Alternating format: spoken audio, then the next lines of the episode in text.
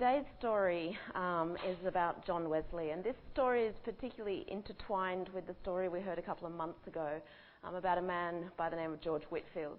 These two men lived at the same time, they were good friends, um, and they did also work together.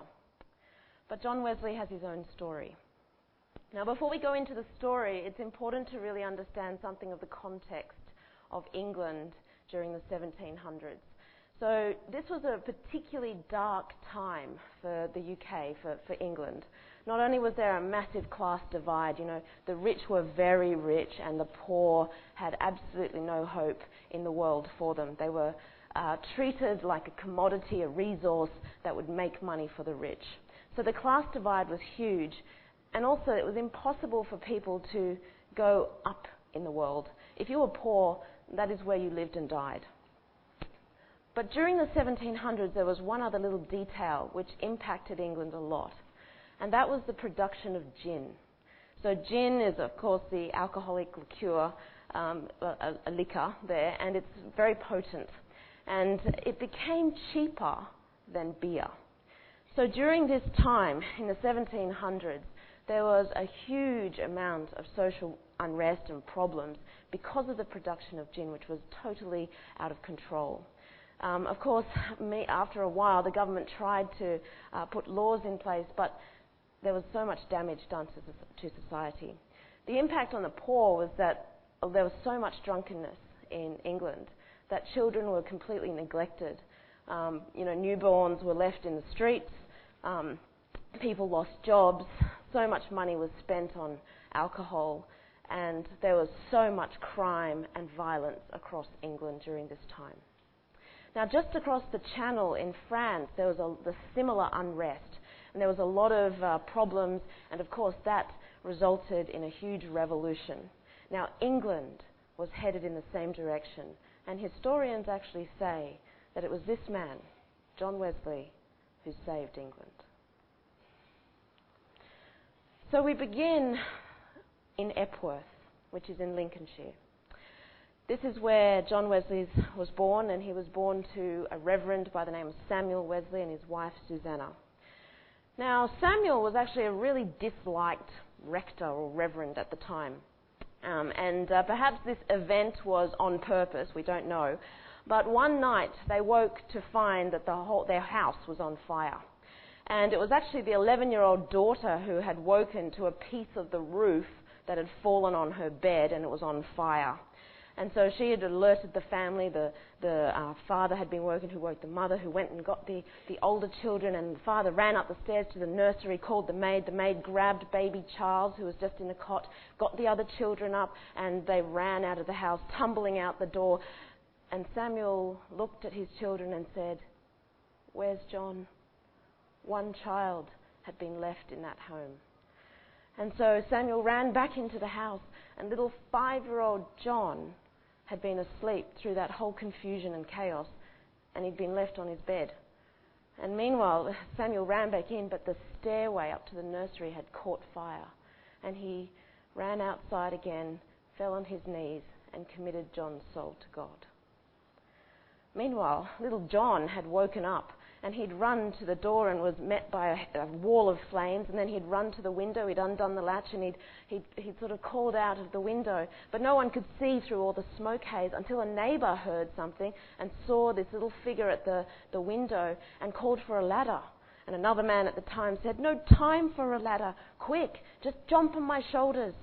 And so these two men, holding each other like this, reached up and grabbed five year old John and they tumbled to the ground. And Samuel and Susanna watched as their house, all their possessions, his beloved book collection, all the sermons he had written, went up in smoke. And Samuel said, I am a rich man. All my children are alive. Susanna Wesley felt that the Lord had preserved her little boy John, perhaps for an important reason. Now, John Wesley was the 15th child out of 19 children. But in those days, with the infant mortality as it was, only 10 of those children survived. Susanna lost two sets of twins, and along with five other children who didn't survive through childhood. Um, but every child she had, she saw as a gift from God. She said, You know, th- my children are as a talent committed to me under the trust of our great Lord. Now, Susanna herself was a, a fascinating woman. She was extremely unusual for her time. She uh, was uh, very, very well read. She could read Latin and Greek. She knew a lot about history. And um, she was very, very highly educated for, for the 1700s. And not only that, but she was extremely headstrong. She had very strong views about parenting, and her and her husband did clash on a lot of issues at um, various times in their marriage. However, um, her strength of character did uh, really um, pay off when uh, her husband, Samuel, was put into prison, a debtor's prison in Lincoln Castle. Um, and he was uh, put there because he hadn't paid his debt on time. And she had to care for her ten children without any money or any help, um, and she managed to do that. John Wesley said of his mother later, he said, she felt a lot less for people than her husband did, but she did ten times more. Susanna was very, very strict with the children, extremely strict. Um, and in fact, you know, they, they were given a very strong education, but they were punished very severely for any wrong that they did. And even when they were punished and they were beaten for their crimes, whatever it were, she instructed them that they were not to cry. They were only allowed to murmur softly. That was all. And she was, she was uh, but she, she had an extreme, this, this discipline that she applied to them, and her level of organization, which was incredible really stuck with all the Wesley children um, in their adult years. She taught them the Bible. She even had a schedule, because of course she had 10 children. Um, she met with each one. She had a schedule of one evening a week where she would meet individually with one child for additional teaching, instruction, or development of character. She also had a, an incredible way of teaching reading. She had a method that she swore by, and John Wesley learnt to read in two days. John Wesley, however, was a very bright boy, and he was picked out very early on um, as somebody who was extremely capable during school time, and he was given a scholarship to go to Oxford University. So here he, he also excelled. He was a very good student in Latin, Greek, Hebrew, and with these uh, he actually could speak them as well. He also studied logic and the classics. And his uh, university days were very good. I mean, he studied very, very hard, and he was elected a fellow of Lincoln College in Oxford. Now, this was a, an award or a, an honour given to senior academics who were outstanding in some way. And to be named a fellow was such an honour. And Samuel Wesley was so proud of his little John, as he would say. But during this time, you know, Wesley also really wanted to continue that strong discipline that his mother had instilled in him. And he wanted to live a really, really holy life. He wanted to take account of every moment of every day. And so he started a journal. And in this journal, he decided he would write down everything he did, um, or the key things that he did and achieved in each day. Um, and of course, he, he wrote in a, in a shorthand code to make it quick, and a code so that nobody else could see what his journal said. And it was such a good code that it actually took 250 years for people to fully decipher his journal. Now, he read the Bible very closely. He could read it in Greek and Hebrew, and um, he strove to live a perfect life. In fact, in his journal, he wrote that he was going to give up idle talk and vain plays and things like that. He really wanted to be like a saint. Now, when Charles Wesley joined his older brother a few years later at Oxford, Charles really didn't, well, it didn't appeal to him, this saintly life his older brother was li- living. He was far more interested in the theatre, in poetry, particularly in writing poetry. He loved that. But John was desperate for his brother to also follow him in this holy pursuit. During this time, John Wesley read many books, and one of the books he read um, was called A Serious Call to a devout and holy life. And he really took this to heart and he strove day after day to be deemed worthy at the end of his life to be accepted by God. At the age of 21, Wesley was ordained as a clergyman, and uh, his, this was kind of an obvious career path for him because, of course, his father was a clergyman, and that's sort of what happened in those days. You followed in your father's footsteps. And he really, although this was seen as a very much a, a good career, you know, move, it was a stable job and so on, he, he took it to heart and he, he really took it seriously and he really wanted to be a good example to his congregation. One time, an elderly man said to him a line that stuck with him for the rest of his life. He said to John Wesley, The Bible knows nothing of a solitary religion. You cannot serve God alone. You must therefore find companions or make them. So John took this to heart and he thought, if I'm going to be holy, then I need to find other people that will uh, help me and keep me accountable. And so Charles became his first companion.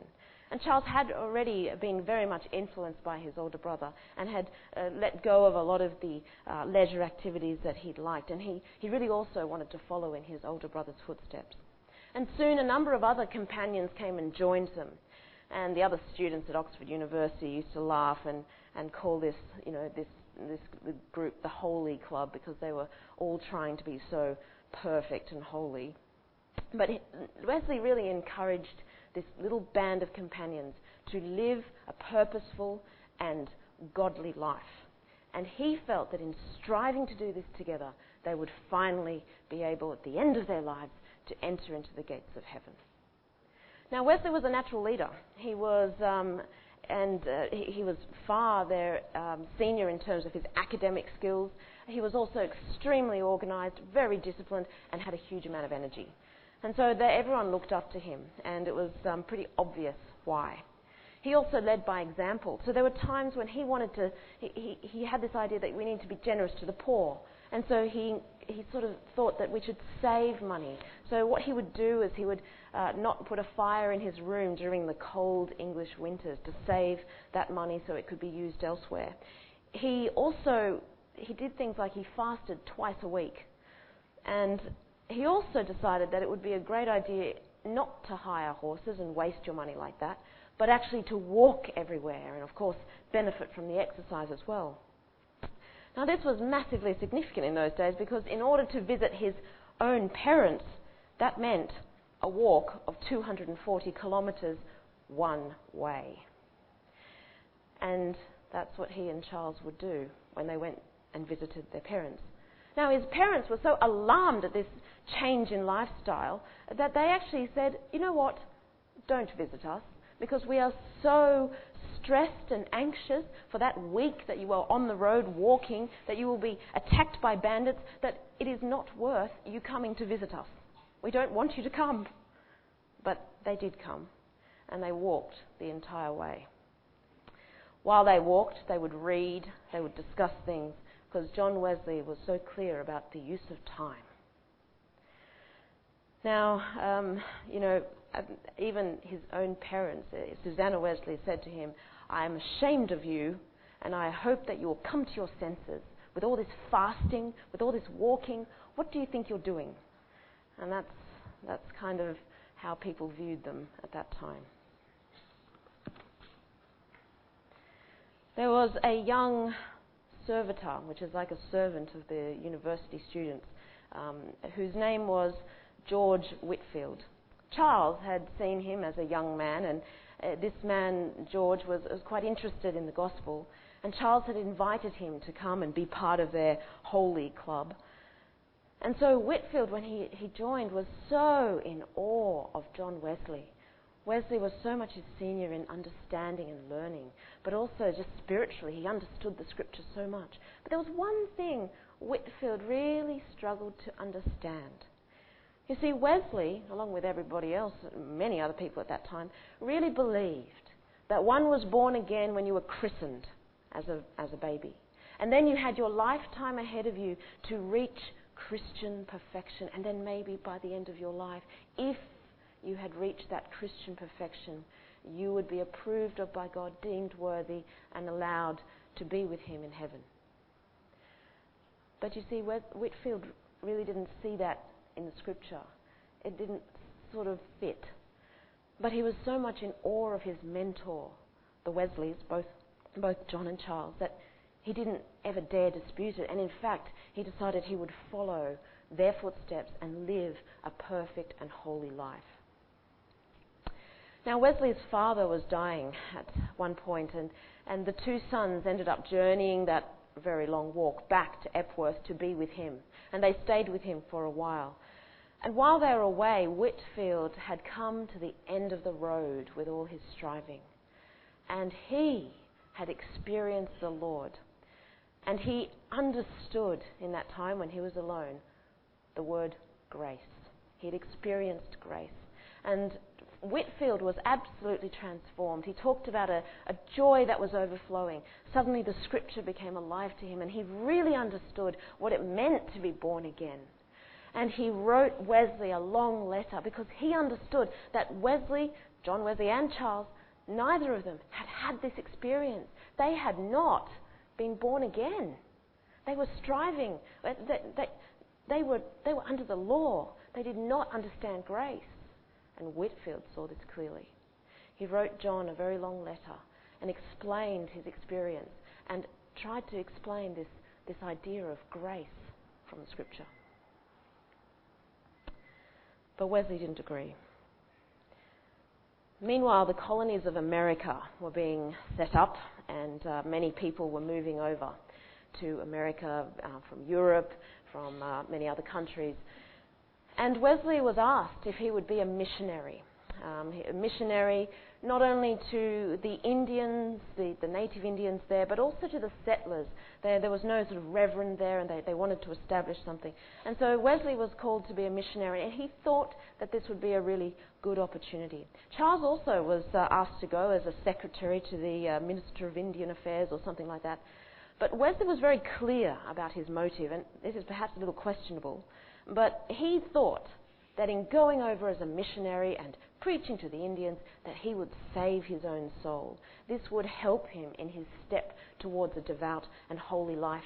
And he thought that if he was preaching the gospel, he might maybe also understand it for himself. On the voyage over, there were many storms, and he was in a ship with a whole lot of Germans uh, who were escaping persecution. These Germans were called Moravians. They were Christians, they were uh, believers who were being very much persecuted in Germany by the Catholic Church. And these people were travelling over to America to start a life there. Now, Wesley actually started learning German, as you do, on, on the voyage, uh, so he could converse freely with these with these people. And he did. He sat amongst them and he, he listened to them and he, he sat with their meetings. And there was something very different about these people. They were simple folk, but they were so different. There was a joy that he certainly didn't have. And then there was a night where there was a storm raging outside. And Wesley was in um, with these Germans, as, as were several of the other English crew. And there was a point where they were singing together, but a huge wave tossed the ship to the side and then crashed down onto the deck, splitting the mainsail. Even the sailors who were so experienced on the ocean screamed in terror. They thought that night it was all over. And Wesley himself found himself screaming in terror as well. He was so scared to die. But as he noted afterwards, those Germans, they, finished the hymn. There was no screaming amongst them. The men, the women, and even their children were so calm and peaceful through the whole storm, despite the fact that they were holding on to things so as not to be washed into the raging sea. Now, that shook Wesley because he realized that he really was scared to die.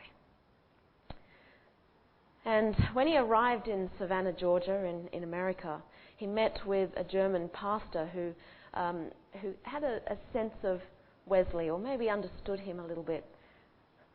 And this man said to Wesley, Do you know Jesus Christ? And Wesley answered straight away and said, I, I know he's the Saviour of the world. And then the man said, True, but do you know that he has saved you? And Wesley said, well, I, I hope that he has saved me. And the man pressed again and said, Do you know this in yourself? And Wesley said, I do. But later in his journal, he wrote, I do, vain words. Wesley's time in America was an incomplete and utter disaster. He had gone to improve himself, to follow his strict holy lifestyle, to get a full understanding of the gospel while he converted all of those native Indians. But the whole venture completely undid him. Firstly, the Indians completely ignored him.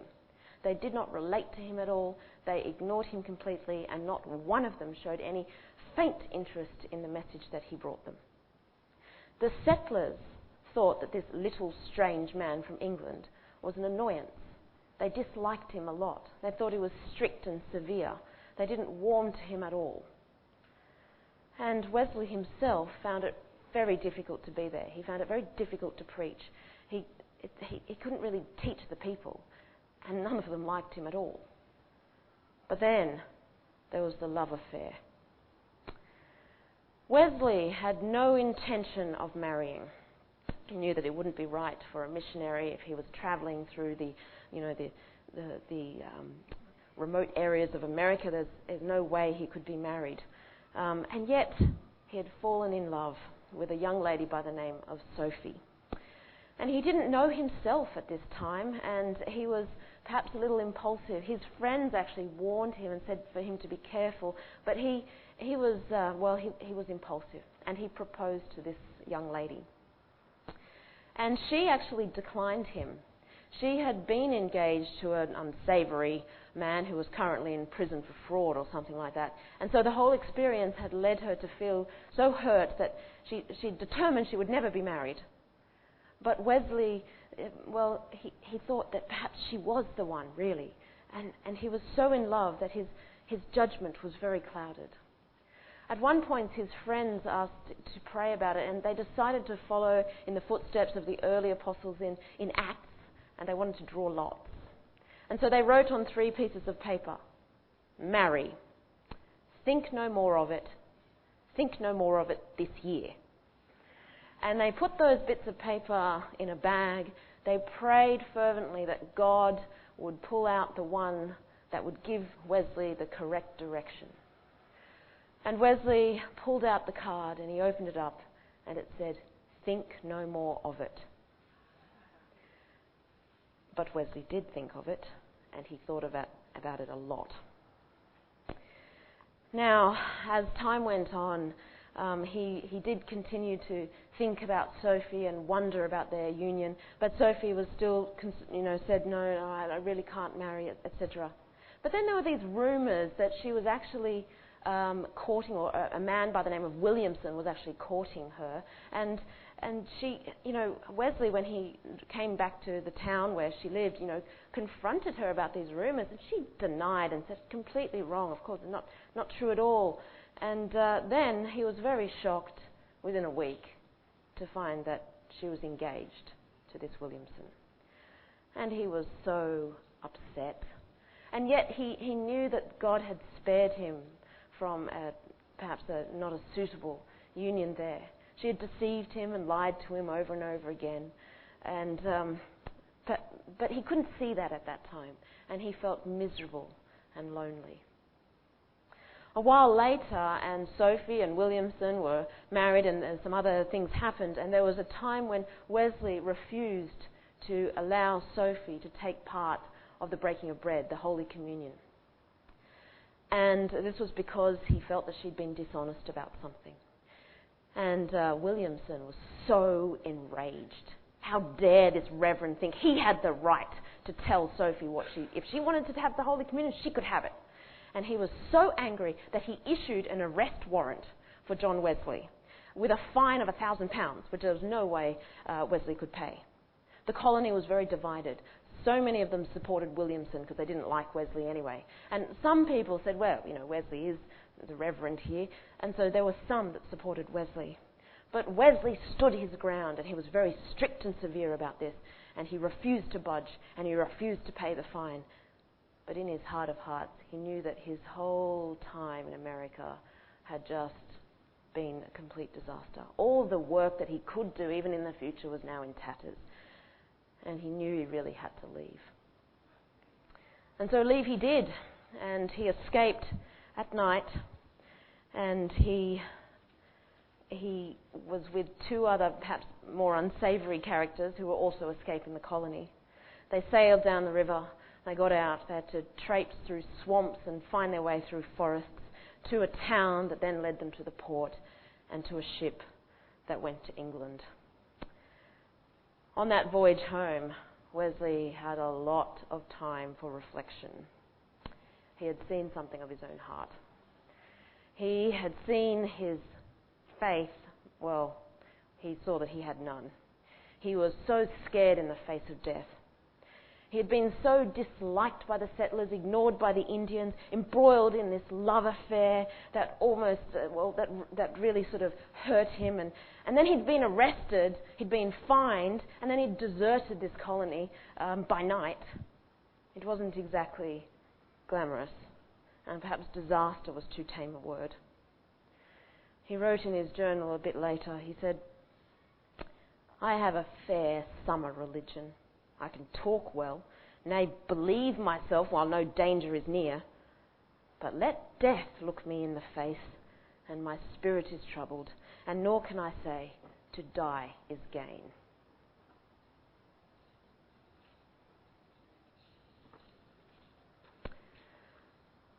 But this was not the end of his story, of course.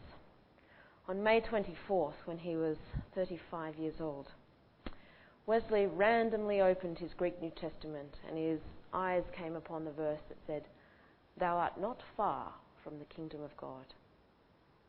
That very evening, he was invited by some Germans to uh, a, a, meeting place. He, he, actually didn't want to go, um, he, he really preferred to stay at home, but he went in order to be polite. And at this particular meeting, were, there was someone going to be reading from the preface of Martin Luther's commentary of Romans. And it was at 8:45 when the reader was at the point where Luther described the change that God works in the heart of man by faith that Wesley suddenly sat up and he wrote later, he said, I felt my heart strangely warmed. Suddenly I realized that I did trust Christ alone for my salvation. I had an assurance that He had already taken my sins. Wesley, in that listening to that commentary on Romans, that just the preface even, had suddenly realized that he had been living his life under the law. He had not even understood grace. He had been hoping for Christian perfection, that perfect holy life. And he had been, well, he knew he had failed spectacularly. Suddenly he realized that he was already a conqueror, not because of anything Wesley had done, but because of everything Christ had already done for him. And Wesley knew that he was justified by faith, and he had that very night peace with God. Yet the devil acted very, very quickly. And the next day, you know, he was seized with doubts. Because for Wesley, he had no overflow of emotion. He wasn't covered, like he, was, he wasn't like George Whitefield who hugged the first person he saw and, and, uh, and wanted to dance down the stairs. For Wesley, he felt no huge emotion, just a calm assurance that he had been saved. And the devil suggested to him that he had not, because he had none of that joy that Whitefield had described in his long letter, and none of the joy that some of these Germans had that he had met. But thankfully, Wesley saw this as temptation from the enemy, and he carried on because he understood that knowing that God had, he, he knew that God had worked on him, and the lack of emotion that he felt had no bearing on God's work in his life. Now, Wesley's work completely changed. He now, for the first time in his life, had a message to preach. He now understood the gospel very clearly, and the scripture opened itself to him. Now, Whitefield, meanwhile, had already been preaching through England and had already actually travelled over to America to take Wesley's place. Now, Whitefield, when he went to America, he preached the gospel to thousands. And he found that the settlers were so hungry for the Word of God. His, his whole experience in America was so different to Wesley because, of course, Whitefield was preaching the gospel, Wesley was preaching the law. And they, the settlers in America loved Whitefield, and he loved them in a way that Wesley never did. But not only that, but Whitefield had been working in England. He had, had, had been preaching in Bristol and, and he had spoken to thousands and he had written letters to, to Wesley explaining all this work that had been happening and said that God is at work here. Please help me, join with me in this. And one thing that Whitefield described, it, it, at first it quite alarmed Wesley, but it was Whitefield describing these very, very poor people in Kingswood outside of Bristol, the coal miners or the colliers. Now, these men lived very much separately from the rest of society. They were, you know, there was the poor, and then there were the coal miners. They were the poorest of the poor. They had no hope on earth whatsoever. They lived in shanty towns away from everybody else. They were known for their violence, their drunkenness, of course, and uh, their general de- just uh, their, degrading lifestyle. Many of the children had to work very long hours in the coal mines. Uh, of course, the, the parents did as well. Often people were killed in the coal mines, but then, you know, it was cheaper just to get someone else rather than retrieve the body. And so that's, that, that, they were absolutely seen as a resource. And even the children were sent down into the smaller coal mines where they would fit. And if they were scared, the, the rich you know, owners would just give them a bit of gin to drink. That's how it was. So many people died, not only breathing the toxic coal dust, but just from all the accidents that happened. And, of course, the drunken violence that occurred in these communities. Now, these communities were so removed that even the clergymen of the day didn't want to let these people into the church buildings, lest they defile the congregation and their nice building. They were dirty and seen as, uh, I guess, a community that was to be forgotten. Whitefield had gone to them. Whitefield had preached the gospel to these people, standing in the fields and preaching to thousands, and found that they were hungry, desperate for the hope that came through Jesus Christ. And Whitefield wrote of all of this to Wesley. And Wesley thought it was marvelous. God was at work. But there was one thing that he really that really troubled him. Whitefield was preaching outside outside a church building. And he didn't do that in those days. In fact, Wesley himself didn't think it was proper. He thought it was perhaps even disrespectful for someone to preach outside a church building. You know, should, should someone even be saved outside a church building? Is, is that possible? That's really what Wesley thought. And he, he had this traditional and very prejudiced view about things. But he couldn't deny that God had been working. And after a, a, a while of thinking, and after reading the Sermon on the Mount, where, of course, Jesus himself preached in the fields, suddenly Wesley realized that all those traditional views were nonsense. And he understood that all the world is my parish. Everyone needed to hear the gospel. And Wesley knew that it was his calling to preach and teach, not only to the, uh, the aristocrats and the academics in, at Oxford and the various universities, but also to the coal miners and the tin miners, the factory workers and the chimney sweeps. Now, while Whitefield spoke with an incredible effectiveness, with so much emotion and storytelling and a voice that travelled over 10,000, Wesley didn't have those exact same gifts. He had very different gifts, but the two of them were able to work together so well. Whitefield would come through and preach the gospel. There were thousands of converts. Wesley would come in and teach the people. He understood that these people had, you know, being saved by the Lord was one thing, but they, their lives were so contrary to the gospel. There was so much they had to change and work through. And he was the one that understood that and really helped these new converts grow. So, for example, with the colliers of Kingswood, Whitefield saved so many of them, but Wesley came in afterwards he organised them in what he called little societies, small groups. He identified people that he really taught, who became mature leaders, who then were able to meet with small groups to encourage people to keep accountable. He helped them get off the gin. He exchanged it with tea. He taught them to drink tea.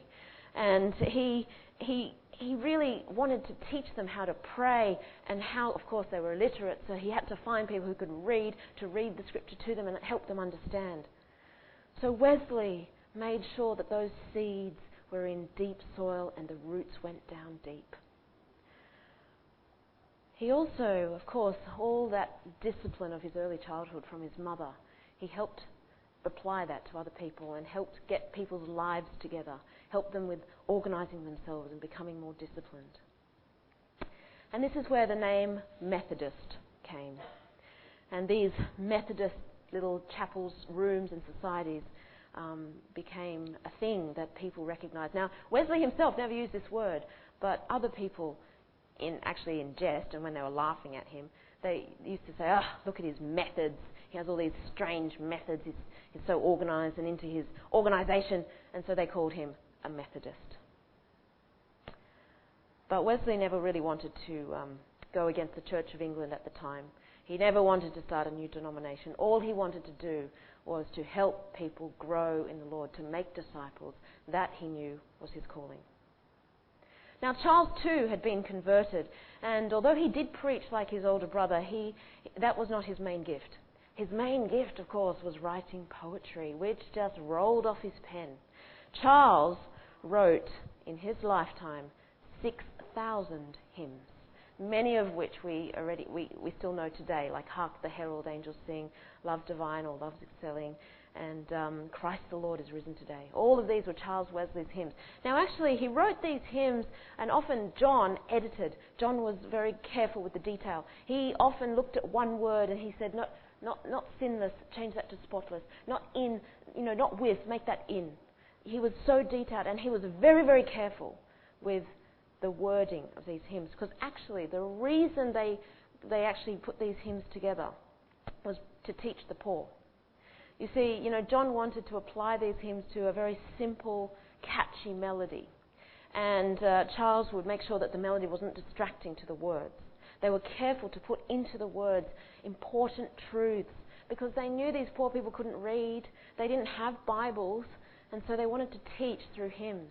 They wanted these poor people to take these hymns with them as they descended down into the coal mines, as they were walking along the roads at night, as they were in the horrible factories or up those chimneys.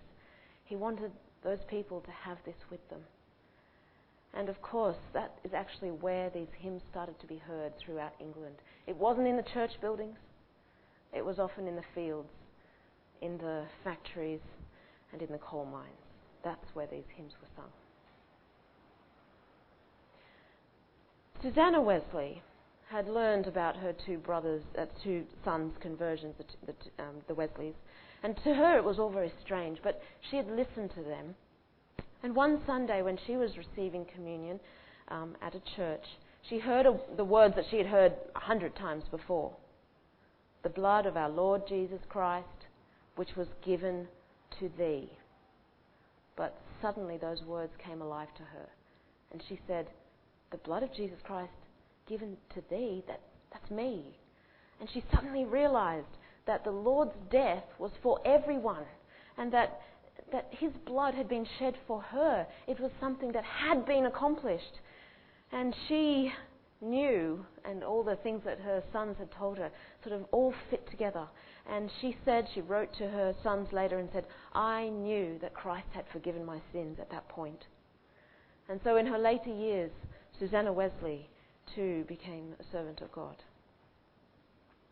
Now, Wesley travelled up and down England. In fact, he travelled on horseback, um, you know, uh, all the way through England. Sometimes he walked, and he had a huge amount of energy and industry. He kept a very, very strict schedule. You know, he purposed to himself that he would rise at 4 a.m. every day, and for, because often his first preaching engagement was at 5 a.m., where he preached to workers before they went out onto the fields and so on. Um, and he, you know, he kept up this very strict schedule for, for his entire life. But he was not always welcome wherever he was. One evening, um, and you know, in some cases, the devil might have had something to do with this. On one evening, he was speaking to a group of people, and they were they were pressed into this room, this a room of a house, and there were so many people pressed in that the floor started to sag. And soon, as more people piled in and were sort of um, sort of hanging off door frames and everything, the whole floor dropped. However, the owner of that house had just two days before packed the basement with barrels of tobacco. The barrels were full as well. And the floor simply dropped a metre and sat on top of all the barrels. And so Wesley just continued preaching just a metre lower than where he was previously. And all the, the people, no, nobody of course was hurt, and they just continued to listen, and he was hardly interrupted. However, there were other times when there was uh, lots of desperate attempts to interrupt him. In London, he was preaching outdoors to a huge crowd when a whole band of youths thought, thought it would be a great idea if they could cause huge confusion, maybe even a riot, by bringing an ox through the crowd. What they did was they, they got this ox and then they made it really angry. They beat it and, and made it sort of really jumpy. And then they led it to the back of the crowd and then they let it go, hoping it would just charge straight through the crowd, trampling people, you know, hitting people from side to side, and all the people would run and then there would be a massive stampede. And these youths thought that would be wonderful and it would be a way of getting Wesley out of their town. However, when they let the ox go, the ox ran around the crowd.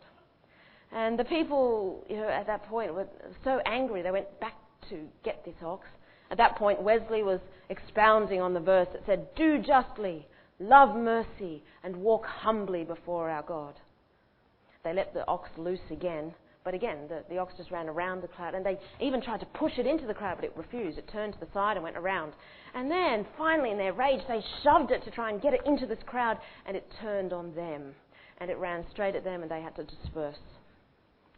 Believe it or not, this actually happened a second time at another town where Wesley came to preach. And a gang of men were so, they really wanted to get rid of Wesley. Uh, they didn't want to hear his preaching, and so they actually hired a bull this time and they beat it until it was bleeding, and so it was angry, and they dragged this angry bull through the crowd. And of course, people dispersed and jumped from side to side as the bull came through. And Wesley was standing on a table um, to speak over to the crowd. And they brought the bull and let it go right in front of Wesley, where he was, like, standing on that table. But the bull stood still, like a log, didn't move. And these youths were so angry and they, they beat the bull and shoved it and to the point where Wesley was actually continuing to preach and occasionally just had to move the bull's face out of his face while he was preaching so the blood wouldn't go all over him. And he continued to preach, but these youths were just so angry that this bull wasn't moving. It didn't move at all.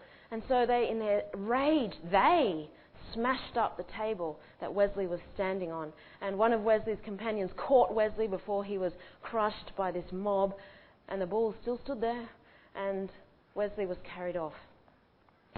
Then he just set up at another place a little bit down the road, and the whole crowd followed him, leaving these youths with their hired bull. But Wesley didn't only meet with persecution amongst the general population, he, he also met with a lot of persecution from the clergymen themselves, um, the, the, various churches. But bear in mind that a lot of the clergymen of the day were not saved. They, they just, it was a good, secure job. And so they felt very threatened by Wesley and his different ways and his extreme methods.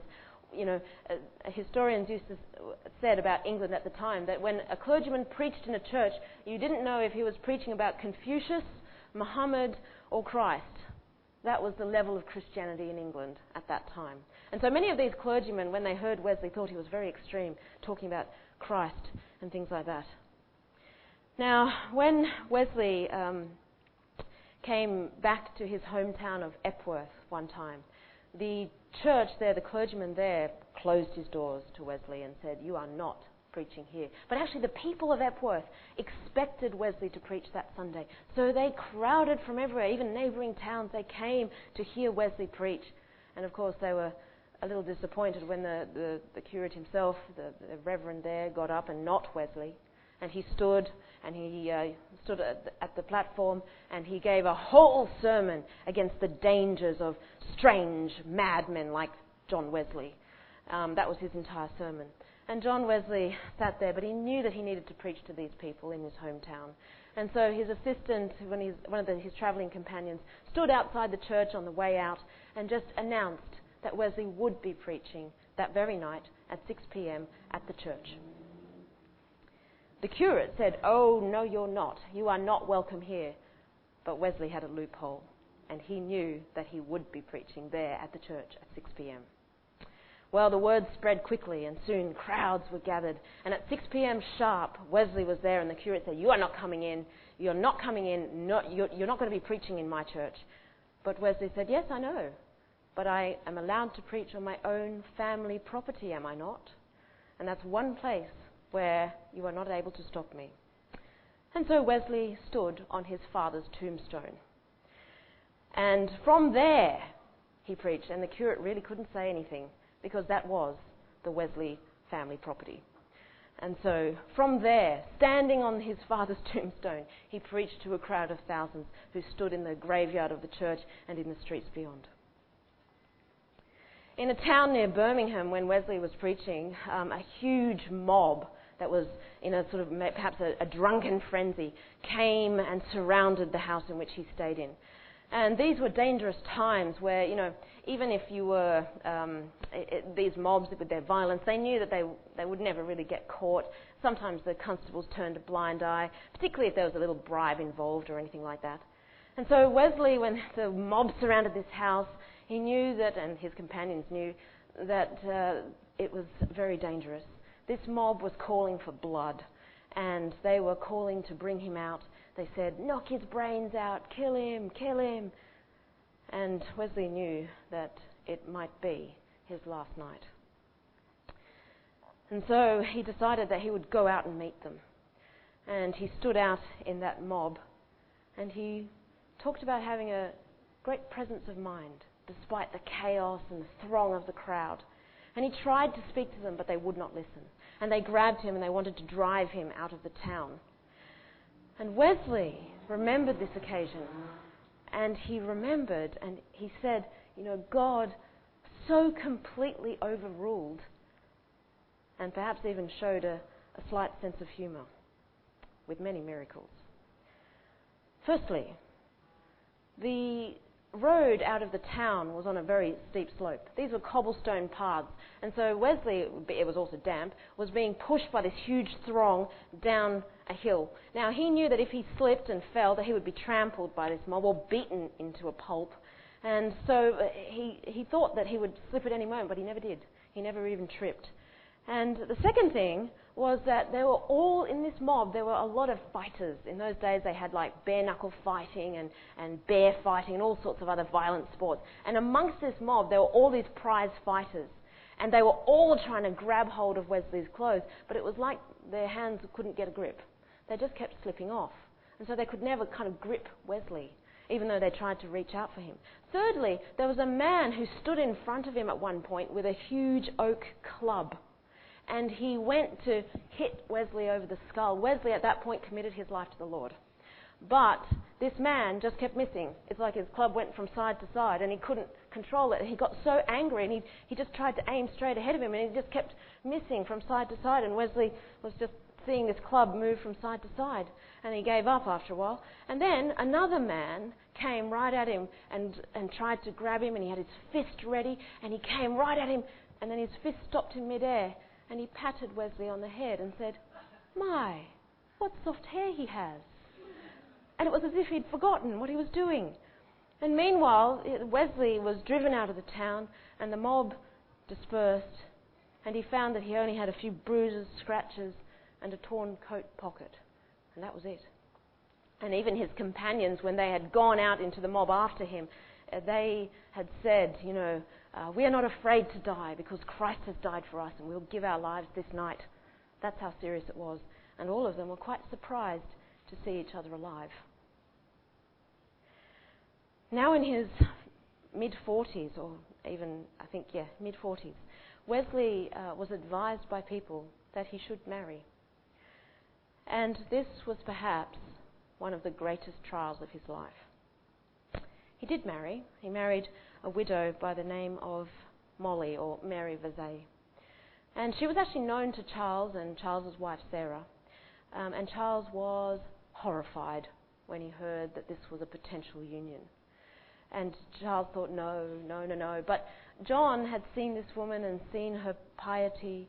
She was industrious, she was efficient. And perhaps he was a bit too hasty. She proposed to him, he accepted. She accepted. And she, she knew already, of course, of his lifestyle. And John Wesley had made it very clear that as a single man, as a married man, nothing will change. He had a calling from God, and he needed to fulfill that calling to preach and teach Christ to the people of England, Ireland, Scotland, and Wales. That was, that was his clear mission. But within a few weeks of their marriage, it was very different. Molly, it was revealed, had an extremely violent temper. She was very jealous. She hated the fact that he was off preaching all the time. She hated the fact that he was writing letters to people, preparing for sermons. And she, she felt very jealous. At times, she would steal his papers, burn his writings, just to sort of get back at him. He, she, she resented his generosity to the poor people as well. And soon, you know, it was very clear, well, John knew that her heart was not with him. Her heart was actually against him. And she did everything she could to stop him from serving the Lord and, and preaching and, and, and doing what the Lord had uh, called him to.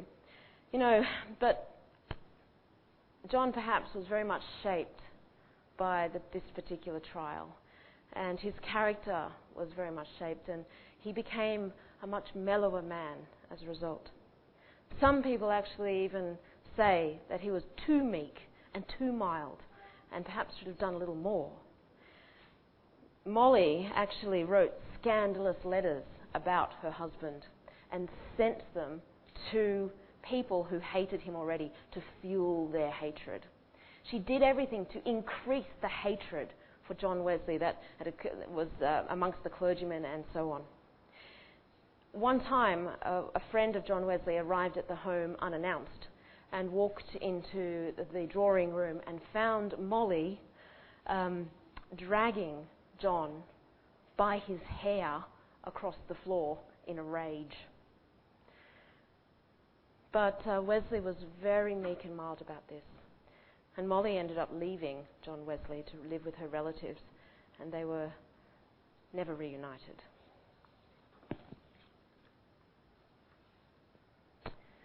Wesley continued with excellent health throughout his later years, despite his extremely full schedule and trying life.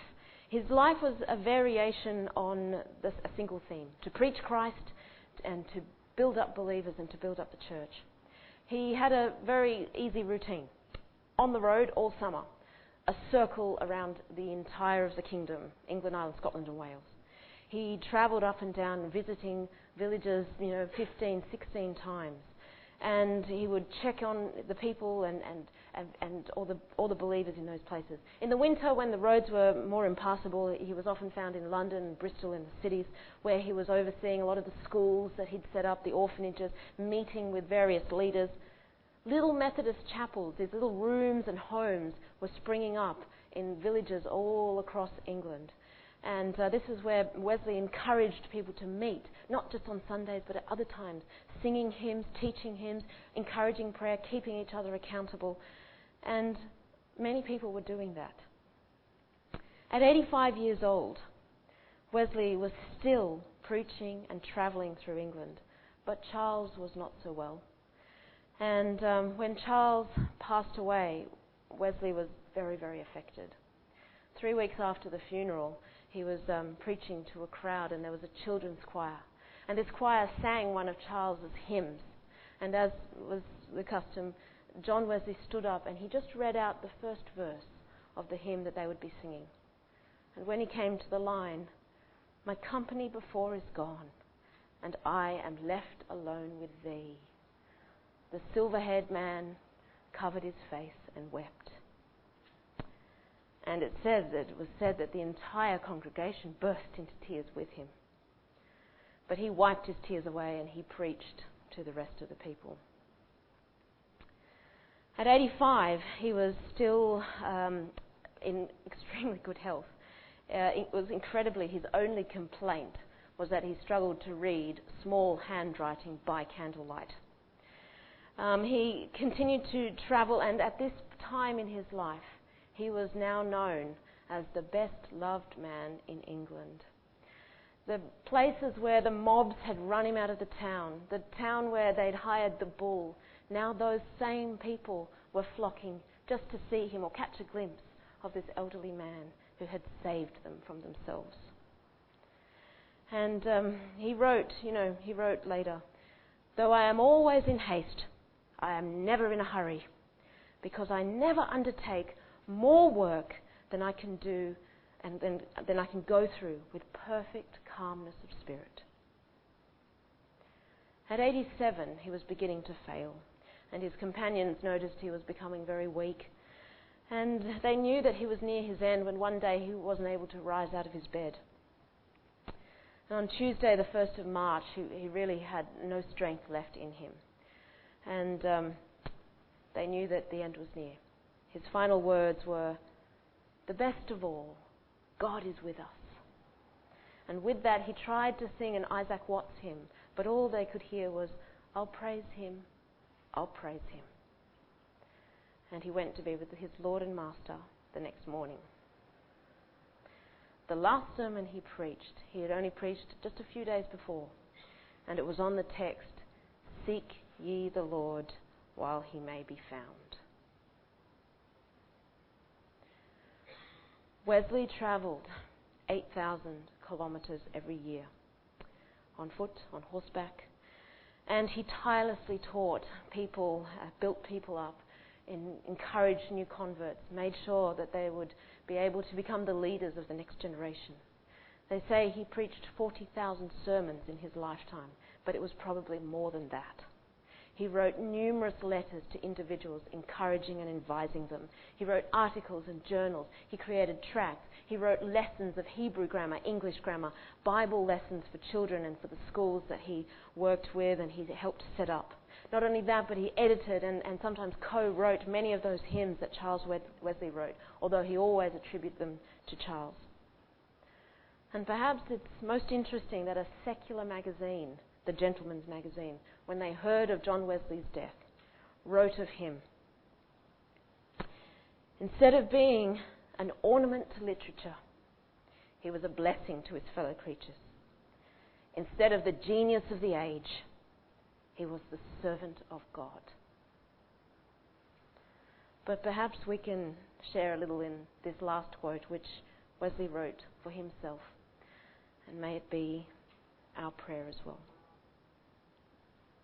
Let it be the one desire of my heart to be as my master, to do not my own will, but the will of him that sent me.